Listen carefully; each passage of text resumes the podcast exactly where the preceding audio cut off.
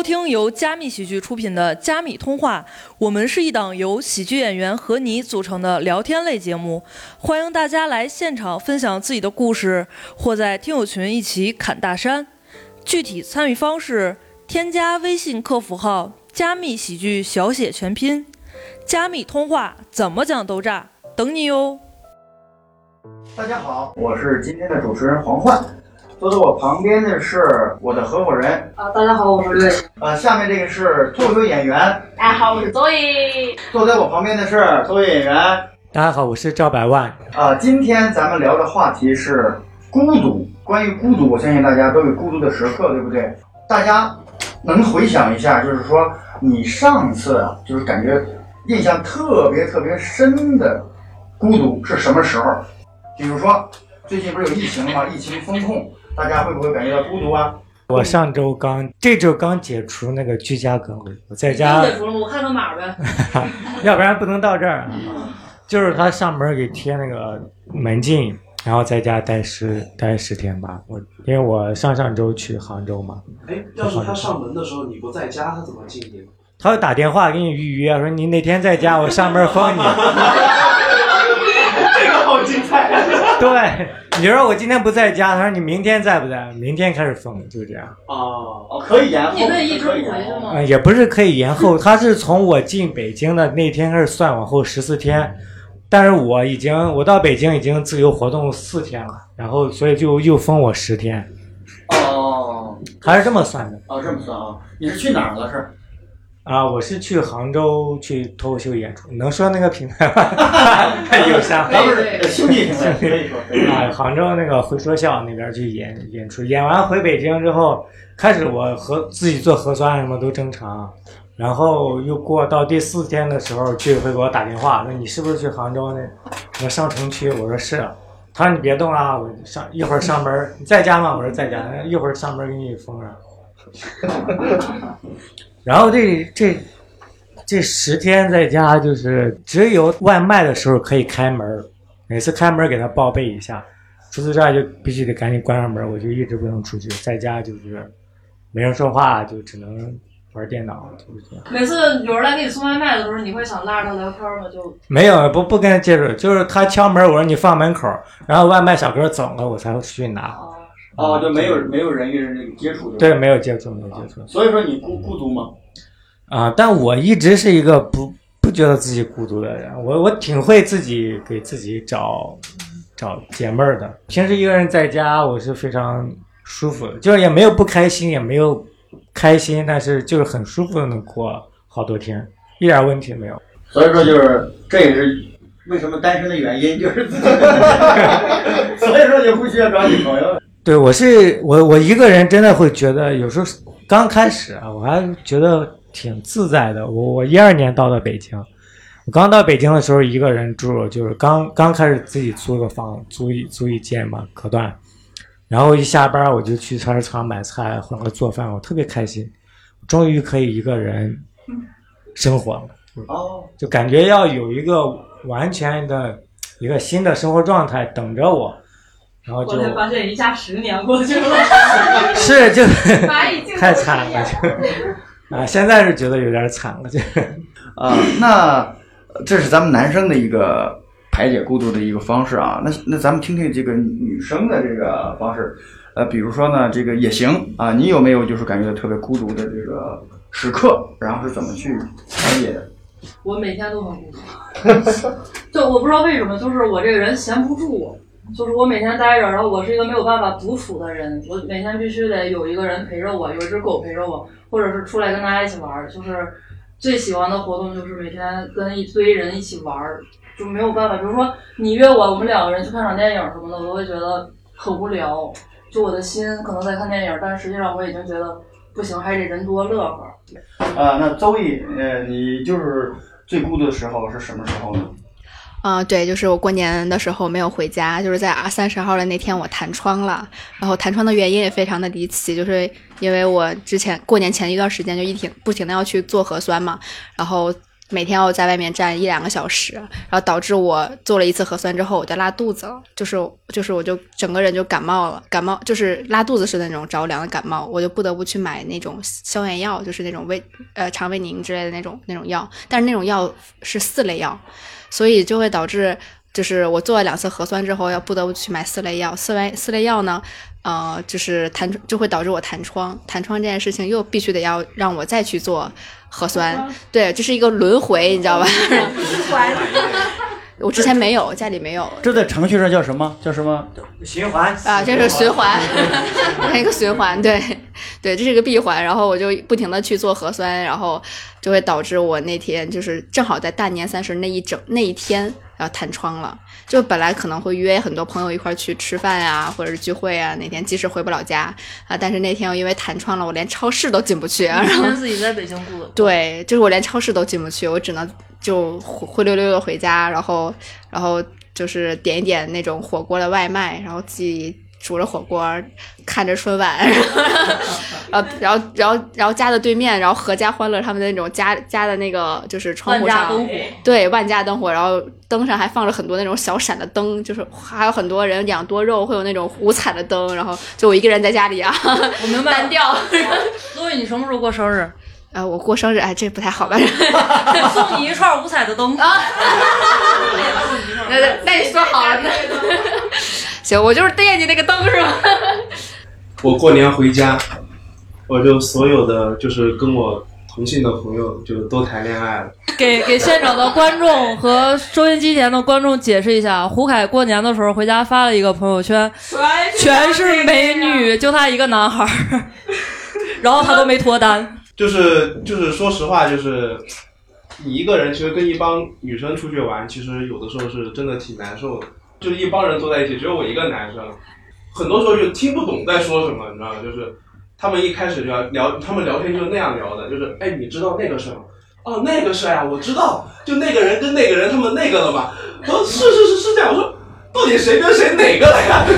就完全融不进去，完全融不进去。但是就是如果说就是，但是如果不跟他们一起出去玩，就是就只能就是一个人玩，就是给别的情侣当灯泡，是什么？就非常痛苦那种感觉。你说的是哪个情侣啊？就是那个呀。就是那个呀。就是那个情侣啊。啊，我有，我其实挺想，挺想问一下女的，就是在场的女性的，就是主播的，就是你们在你们在孤独的时候，你们会不会幻想一些偶像剧里的情节？如果是幻想的话，你们是一般幻想怎么样的剧情？他们不孤独的时候也幻想。说到点子上了，对，对，幻想，睡每天睡前都会幻想一些。但是小时候，就是没成年的时候，经常会幻想这些偶像剧的情节。然后长大了之后，就会把这些幻想的偶像剧的情节写写，就是把两个男的写到一起。小的时候看什么偶像剧，就是喜欢谁，然后就就开始幻想他是我的，他爱我。后来就开始写耽美了。呃，刚才说有没有幻想偶像剧？就是我会在睡前幻想，如果我有一千万，我会怎么花？黄老板刚刚马上就要两千万了，快给他展开说说。现在借我一千万花一下。展开说说你想怎么花的？就是我想大概是把大部分先存着，然后每天就可以靠利息。这个人做梦都做不清醒，做梦都畏畏缩缩的。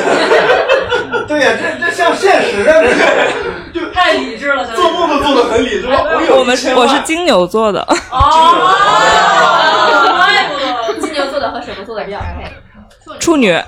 特别孤独的时候，就倒不是有什么特别的场景，或者是某一个事件触发，就是有一天我加班特别晚，因为我是一个人住嘛，晚上就是回到家门口掏出钥匙的时候，当时那一刻我就特别孤独。为什么我会觉得说，呃，这一刻我打开门的时候，就是我早上走的时候屋里是什么样子的，现在还是什么样子的，这一刻我就会觉得特别孤独。当然了，如果打开门不是那样的话，就会那就是灵异事件。我感觉到的孤独是一种。独自前行的孤独，那种前行不是指生活上的，而是指假设去创业，假设你去想做一个事情，当一个公司的老板，一个 leader 往前走的时候，没有人陪你，这种孤独是你最难熬的东西。呃，我我我我师兄说的这个，这是我的师兄啊，我小友。呃呃，他确实前两天呢，我接受了一个呃咨询，呃一个咨询，他他的那个呃咨询的那个教练，他给我讲，就是他所面对的这个有企业的企业家们，就是他们那些法人，呃每一个人都很孤独，就是他这个觉得企业往那儿往那儿走，然后呢遇到困难的时候，他感觉实际上能够帮助他的人并不多，甚至没有，也不能理解他，啊、大家可能就是只是说他他会感觉就是说这个劲儿使不到一块儿的时候，那种孤独感是很强的。这是第一，第二，有可能他还说就是说这个企中国的企业家呢，这个群体是一个高危的这个群体啊，有可能就呃什么犯错误啊，什么重大疾病啊，就是是一个高危的这个群体。他反而说咱们脱口秀创业这个阶段相对而言是好的，因为大家都是为了这个表达热爱啊，它是一个上升的一个一个阶段，而且还没有遇到那种就是企业发展的那种病的时候，是其实这种时候是一个呃最最最活跃或者最朝气蓬勃的一个一个状态。嗯，所以师兄说的这个还是有一定的。这件事儿没有办法，其他人跟你共频，或者其他人没办法理解你。对，这个确实是就精神层面。对，会有一些孤独，我就有，但我这个就是非常的不太一样。我追星，然后呢，在我一开始喜欢那个人，他参加节目是参加个音乐节目，一开始说是谁吗？呃，说你们都不认识，就是 李泽龙，对。然后当时呢，确实就是不认识 这刻感觉到孤独了吗？对，就非常的孤独。然后一开始就本来那节目没什么人看，但是他收获了很多他的粉丝，跟我一样的人。后来呢，就是他那个签的娱乐公司运营的不好，他就没有出镜，他就没有曝光。时间长了之后，这些追星的小孩儿，他们就开始喜，因为娱乐明星非常多，他们就开始喜欢其他人。然后就就身边的那当初跟你一起喜欢这人的人都走了，都不见了。然后但是你还是会觉得这个人挺好的，你挺喜欢他的性格，你挺喜欢他的歌，是吧？但是没有共鸣了。你害怕害不害怕孤独？刚刚才百万说了，还不是很害怕孤独。你是不害怕孤，就是你你你你是不害怕他，还是说能够跟他和解？呃和解的意思是说，你以前可能是怎么样，现在改了。我是从小到大我都很习惯这个孤独，但是我现在是想改。嗯我以前是不怕的，我现在怕，在怕我怕再这样下去，我真的就孤独打一辈子，光棍儿。孤独中吧，就是那个啊，鳏寡孤独，这字儿我都不会写。对，我现在是现在是挺怕这个的。我现在是就很想结婚，我就觉得就普通人，如果你也不是什么大明星，也不是什么名人，那能取得的最大的成就。就是我组建一个家庭，我并且撑起这个家庭，我把这个家庭经营的很好，这就是相当大的一个成功。这个过程以及以及尤其是这个过程加上这个最后这个成果，我觉得是很大的可以对抗孤独的一个，就是普通人能最最好的办法。不害怕孤独，但我确实是挺讨厌孤独的，就是真的是不太喜欢。呃我小时候有喜欢过孤独，我发现就是在比较小的时候，自己在家看电视，然后看电视打游戏，然后妈妈没有下班嘛，但是她妈妈一一下班一开门的时候，她就给你拎着所有你爱吃的东西，回来就给你买了零食，买了水果，做了饭。当时自己一个人在家待是能待得住的，后来长大了心就野了。也行，就是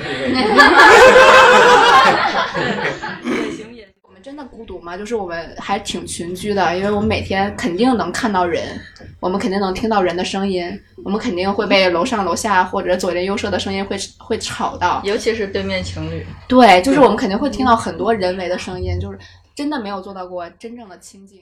所以我最近在找那种寺庙的这个义工的工作，呃，早晨呃简单的吃个斋饭，然后去诵经，然后干点杂活，然后就是非常本源的这种人生的生活。这算是一种对于世俗的，你觉得是一种逃避吗？呃、其实不算逃避，就是仅仅就是就是一些就是躲，就是远离一下，去找到真我，去找到真我，就是因为你孤独，反正无论怎么样都会孤独的吧。我有，我就我就有一个问题想问周易，你说早上起来喝碗清粥，我就想问你早上起得来吗？你一个问题吧对对对，就是这个问题，就是因为我之前觉得，呃，我我起不来，是因为我每天睡得越来越晚了，就我每天都会至少睡晚睡一个小时，就可能之前是一点、两点、三点、四点就直往后走。我觉得我是时候应该去打打。那这样你过了二十四天。不就又回到正对，这是个轮回，这是个轮回。所以我觉得在寺庙里方，因为你真的看了干了一天活，真的很累了，就可以十点就就就已经没有什么东西，就就睡觉了，也没有什么网络，然后也没有有网络有网络，就是没有其他的东西，就是你干干了一天的活，你没有其他的。比如说，我一天很多打工人都是靠咖啡啊、呃、这种酒精，然后互相来替换着来解决自己的呃紧张和放松的这个神经的嘛。所以我觉得那个状态下，就完全靠本我来支撑整个生活的话，我相信会很快。那我那我也想问问大家，就是在座的朋友们，就有没有那种说是像 Zoe 一样，曾经幻想过我去度过这样一段自我清修的这种。对吧？自我修行的这样一段生活的那种，我有过。就是因为在大城市里嘛，就是我总觉得孤独，但我还挺享受这种感觉的。就是因为平时不管是热闹还是自己待着的时候，就总会有那么一瞬间很失落嘛。就即使是很多人待在一起，你在那一瞬间也觉得其实挺孤独。他们说的你也不能同频，你也不想插嘴，你也不想说话啥的，就会觉得孤独。然后至于这个清修的这个东西，我觉得很难。就就算说去到寺庙里，其实寺庙也很吵。之前我有朋友在寺庙待过，然后就是每天半夜好像也要诵经什么的之类的那些东西，然后每天也都很忙。而且如果你刚去的话，他并不会把你当做是一个很，其实也就跟现实是是就是跟现实生活里那些史官那些小的。杂役的那种感觉差不多一样嘛，就是去那边就是这样的哦，就是没有没有酬劳的志愿者，对对对对对，就像是实习生那样的。然后那边其实也并不安静吧。这个这个，如果说你想要追求一种本我上的宁静，还是要靠你的内心啊。我觉得要去做义工那种，都是你们城市长大的孩子的一厢情愿，你知道？农村生来你就知道，真的干活很苦的。之前还有人，我看微博上有一个有一个女生，她去跑到云南那边有个作家，那个作家他就招义工，结果那小女孩到那儿就干的苦哈哈的嘛，也不给钱，特别惨。大家可能，呃，身边其实人为的东西还挺多的。你上班的时候，路上其实都会遇到人的。客观上来讲，就没有做到就是真正意义上的就是孤独独。啊，就是物物理上的孤独，就是没有人接触，就是比如说封禁了。对。然后这种社会上的或者心理上的，是一种可能你周围有人，对，但是是类似于那种熟悉的陌生人那种，对，没有达到你所希期望的那种亲近感，没有共鸣。对。啊，呃，那刚才小杜刚才提提到一个，就是尤其在说大城市中会感到孤独。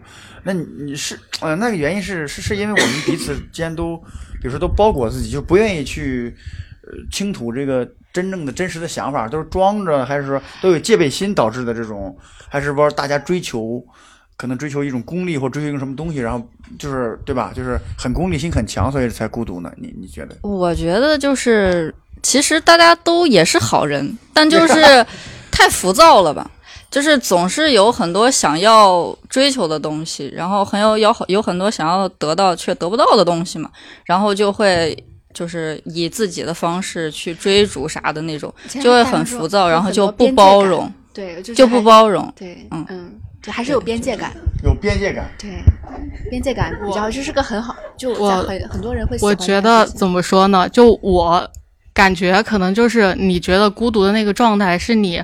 没有去找跟你一样的人，就是我上一次感觉到比较孤独的时候，就是在我上上份工作的时候，因为我当时是刚来北京不久，然后就入职了一家公司，嗯，然后我就觉得在那个办公室的环境，我就觉得特别的压抑，特别压抑，对，就大家都在认真工作，只有你在摸鱼。插插个话，插个话。就他们在认真工作的时候，你脑子里面都在想些什么呀？就是因为我刚去也没有什么太多的活儿，然后那个公司早是早上十点上班，我我对，然后我就会点，然后我九点半就会点一个外卖，就会吃一个早午餐，然后我吃完之后呢就有点困了，然后他们就还在工作。哎，那你有没有想过，就是假设你点一个就是螺蛳粉啊，或者是榴莲啊什么的，就是我就会失去工作。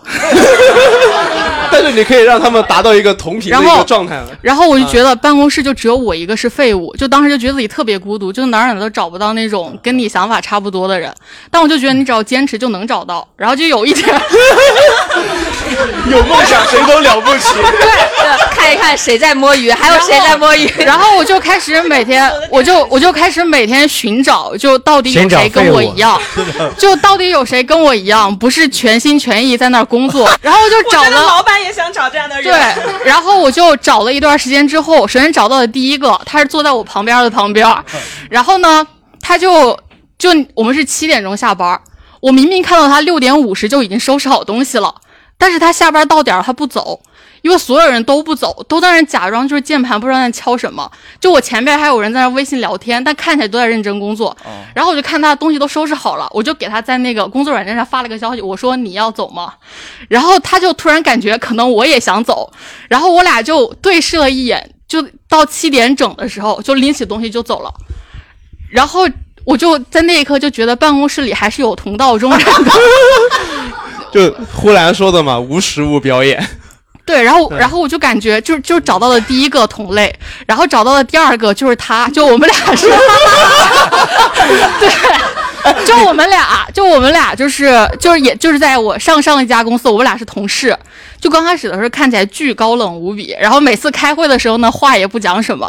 但是有一天就突然发现，我在摸鱼的时候，他也在摸鱼，就还经常会在那个公司的厕所门口相遇。我就感觉这也不是一个喜欢工作的人，然后就聊了两句，就发现果真是。我就感觉你只要感觉到孤独，就是你还没有认真去寻找，就你只要认真的去找，周围总能找到跟你同频的人。哎，我我突然我突然有个好奇，你把话筒递给旁边这个小姐姐。哎，请讲，就是他其实说你其实不是个爱摸鱼的人，就是为什么那要在公司里面装的那么高冷呢？我不是装高冷，其实就是因为那时候跟他不熟，就是就是不熟的人就觉得我好像很高冷，但其实上我就是贼逗逼的一个人。然后而且其实我当时跟他虽然说是同一个部门，但我们是呃就是分隔两个组，然后其实按理来讲其实做的不是同一种工作，然后所以其实我也发现就我跟我那个组的人就特别的合不来。然后，然后我每天坐在那儿，我也很难受。然后所有人每天早上就十点上班嘛，每个人都是十点钟，可能提前个二十分钟，可能就能坐在工位上了。但我不行，我每天我一定要十点半啊，然后才慢悠悠的走到，就经过我的那个上级领导，然后慢悠悠的走过来，然后慢悠悠的坐在我的位置上，拿出我的电脑。然后后来我就发现了他以后，我就没 没事儿，我就跑他那边。其实我们俩工位离得巨远，就直接隔了整个公司对这头对那头。哦，这也就是为什么就是你比他瘦这么多的原因是吧。胡凯，胡凯，这也就是为什么你单身的原因。你俩还有工作吗？现在没没没有了，没有了，真的没有了。不是不是，我俩不是因为摸鱼被开了，是因为互联网裁员都被裁了。然后还有还有，刚才有个事儿我也想说，就是你们不是说寺庙清修这个事儿吗？就我觉得大家对寺庙清修这个事儿，就你们把门槛想得太低了。就是我我有个高中同学，他高中的时候就很想去他，就是他就是从小就那种特别佛的那种小孩儿，就对神就对世俗什么东西完全没有欲望。然后他唯一有欲望就是他觉得寺庙就是他的归途。然后他就上高中的时候就去当地的寺庙问了，然后人家说你来可以，但是得本科。然后，对，然后瞧不起谁了？然后瞧不起脱口秀演员。然后，然后他就真的，然后，然后，然后，然后他就真的考上了大学，而且因为他成绩不太好，所以就选择了走艺术这条路。就终于考上了学校。考上大学之后呢，然后大学本科就是大三，大三我们都去实习了。然后他又去寺庙问，然后寺庙说已经需要研究生的学历才能进了。就真的就那种比较有名一点的寺庙，真的不是你想进就能进的，就是别人对学历的要求巨高无比。俺也是研究生，就 还行，反正就很难。而且我想补充一点，其实寺庙里面，我就我经常看见那个僧人就在那刷抖音，就我感觉他内心可能也不是很平静。对对，就其实大家还是啊，对大家这个事情还是要注意，因为其实僧人他也是不是就是也是参差不齐的嘛。然后其实还是主要是靠自己的那个定力去去做的，所以大家还是呃少呃少搭理一些奇怪的叔叔。哎，其实我一直很想聊，就是他在这个孤独，其实对你们来说就一直都是一个负面的一个内容，是吧？我是特别喜欢一个孤独的一个人，就是我我属于是这样，我大学我大学创业结束之后，我自己一个人就是跑了半个中国。你你创业的时候孤独吗？我创创业的时候还挺孤独的，因为就是，其实就是之前那个大哥说的，就是创业的时候，就是你其实完全没有办法跟你跟你一起工作的人同频，因为他想的只是怎么把这个工作做好，拿到这份工资，但你其实你要思考的东西要比他多，比如说你要想着怎么扣他工资，不是，不是，比如说，比如说你要想的就是怎么样能把公司的体量做大。然后你要想的就是，如果他们在你这工作，就是他们从你这离开之后，他们能不能学到东西？你大学是这种创业呀、啊，对啊，我大学也创业，我是从菜市场不是花卉市场，花卉市场进一些花在学校门口卖，我这个创业啊，你那不叫创业，叫摆摊儿。我大学是在我们在我老家，就是租了两座山，然后我开了个油油茶种植场，最后亏了多少钱？呃，最后挣了两百多。对，是做挣最后是挣了两百多万，不然也没有钱玩大半个中国嘛。其实其实创业的时候肯定是会非常孤独。其实只要就是刚才前面已经聊了很多，就只要你们想的东西不一样，他就会孤独。包括你在工作的时候也一样。其实人是会自己去找自己的同类去聚集的，这是一定的。但是为什么有的时候就大家就会无法同频呢？是因为你想要找的东西和大家不一样。就比如说今天大家都找一个这个工作，大家是想去赚钱，然后你想去摸鱼，不是？但是但是大家都找这个工作，嗯，但是大家都都都找这个情况其实不一样的。就比如说，有的人他说脱口秀，他就是为了挣钱；有的人说脱口秀，他就是为了表达自己；有的人说脱口秀就是就是钱多闲的。对对对，但是其实往往就是当演员全职之后，他会面临更多的问题嘛。比如说，他如果只是想表达自己，他会很难取悦观众，因为他的很多他自己想的东西会不一样。但是他这个时候，如果他只是表达自己，他没有办法取悦观众的话，他就挣不到钱。如果啊，让你独居半年，半年啊，你会做点什么？独居半年，其实我疫情刚开始二零年的时候，我其实算是独居半年。那时候不是居家办公嘛，都是这边过完年从二月份、三月份，我们四月份才开始上班，呃，也算是小半年，小半年。然后我就是每天周日我去买菜，买一星期的菜，全塞冰箱，然后这一星期我都不开门。然后就这一星期就自己做饭，然后上网就看电影，然后也工作一点儿，就就这样，感觉时间也过得特别快。如果对于我独居的话，我只要是给网就行啊，有吃有喝能上网。就是呃，我是打游戏吗？还是看电影？就是看电影，我不打游戏，我看电影，我看了有一，我到现在看一千多部电影，我豆瓣上标注还有五百部待看，我现在缺时间。啊，那如果就是说给你半年的话，你就只要在一个房间里边有网能看电影就可以了。就是你选择看电影，对吧？其实我我如果独居的话，我会选择清修，这是清修真的对。嗯，没想到我 我的心性如此之 成熟，而且现在其实，呃，你们还小，所以你们不理解我们真正的修行，其实处处都是道场。嗯啊、不一定非要找一个什么环境。其实我我不喜欢去没有人的地方，嗯，但是我在闹市里面一样也也可以让我自己很很很平静。对对对对对，对，就是你你想平静的时候就就可以平静。把微信的昵称改成宁静致远。其实我好像换成山。好的，好的，荷花。就是如果独居半年，就那半年干啥，我是真没想好。但如果有这个机会的话，我会在独居之前，就是迅速去割一个双眼皮。啊？为啥？然后，然后，然后你就可以拥有半年完美的恢复期。就是因为你如果就是，就你如果不是这种。就是可以做埋线，就如果你是，就如果你是日常生活中你突然去割了一个双眼皮儿，就你碰到谁他都要问你，哎，你怎么了？你怎么了？你怎么了？你就要一遍一遍的给他讲，我割双眼皮了，你看不出来吗？就这种特别麻烦的事儿。但如果我割了双眼皮儿，然后让我独居半年，半年之后问，哎，你怎么了？怎么突然有双眼皮儿了？我就可以告诉他闲出来的，就是就完美了避免这种问题。呃，还有一个问题，呃，大家有什么关于孤独的歌吗？嗯、孤独患者。孤独患者哦，啊对，胡凯，胡凯来两句儿。胡胡凯是小小伊森，来吧。你你这我就不敢唱了呀。对，你要是唱的好听呢，就就放出来；唱的不好听，就直接放伊森原唱就行了。孤独患者这个确实还挺确实是孤独的代表代表之歌。我我想起一句歌词：孤单是一个人的狂欢，狂欢是一群人的孤单。嗯，好，对，挺有道理的样子。是每次狂欢完之后，我都会倍感孤独。那首歌是叶子，叶子，阿香的那个叶子。那个，我记得博洋在二零年好像分享过一首歌，就是美剧《大小谎言》的主题曲，叫《Cold Little Heart》。就大家可以，大家可以回去搜一下。我相信很多 没有很多人应该听过那个歌，就特别适合夜里一个人的时候安安静静的放来听，而且特别适合就是一个人在海边的夜里对着星空听，嗯，特别特别合适。嗯啊，你的声音特别好听。对对对 你知道这是种变相的 PUA，当领导的都会这个。